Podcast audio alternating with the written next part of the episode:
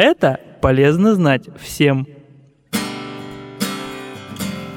Здравствуйте, с вами Юлия. Сегодня предлагаю вам поговорить о микроэлементах, которым мы порой не уделяем должного внимания. Каждый из нас знает, что минеральные вещества играют важнейшую роль в процессах жизнедеятельности организма, являясь составной частью тканей и биологических жидкостей. Без этих химических элементов был бы невозможен обмен веществ. Такие вещества бывают двух видов – макро- и микроэлементы. Дневная потребность организма в макроэлементах исчисляется в граммах, примерно от 10 мг до нескольких граммов. На их долю приходится почти 4 грамма органической массы. Таких элементов насчитывается 7, и мы вкратце поговорим о них. Кальций придает прочность костям и зубам, упругость мышцам и внутренним органам. Необходим для нормальной возбудимости нервной системы и свертываемости крови. Признаками нехватки этого вещества являются трещинки на зубной эмали, хрупкость зубов, слоение и мягкость ногтей. Лучшие источники кальция – молоко, сыры, яичные желтки. Для нормального усвоения кальция важен витамин D, содержащийся в жирных породах рыб и в сливочном масле. Фосфор участвует в построении всех клеток организма, во всех обменных процессах и образовании гормонов. Очень важен для работы мозга. Признаками нехватки является хроническая усталость, снижение внимания, памяти, мышечные спазмы. Лучшие источники фосфора – речная и морская рыба, морепродукты, твердые сыры и молоко.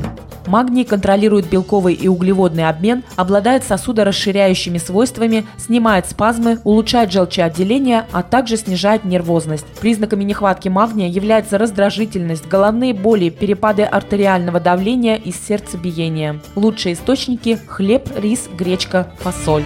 Натрий обеспечивает электролитное и кислотно-щелочное равновесие, помогает тканям удерживать воду. Потому переизбыток натрия ведет к задержке жидкости и отекам. Ярко выраженных внешних признаков нехватки не наблюдается, но при полном отказе от поваренной соли может нарушиться кислотно-щелочной баланс. Хлор участвует в регуляции водного обмена. За счет него в желудке вырабатывается соляная кислота. От содержания хлора отчасти зависит кислотность желудка и склонность к гастритам. Признаками нехватки является нарушение кислотности желудка, гастриты с пониженной кислотностью. Лучший источник хлора – поваренная соль.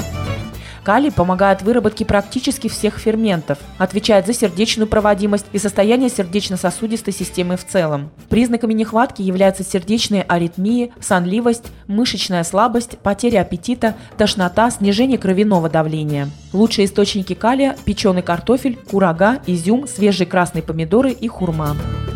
Сера входит в состав некоторых аминокислот, основного структурного материала для синтеза белков, ферментов, гормонов и витаминов. Она играет важную роль в процессах окисления и восстановления, а также в обезвреживании токсических продуктов обмена путем образования с ними в печени неядовитых химических соединений. Источником серы в пище человека служит мясо, рыба, сыры, яйца, бобовые, хлеб, крупы.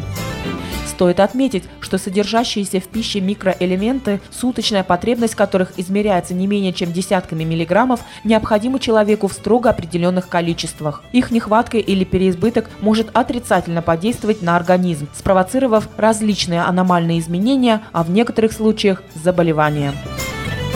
С полезными советами вас познакомила Юлия Абдувахидова. Будьте здоровы!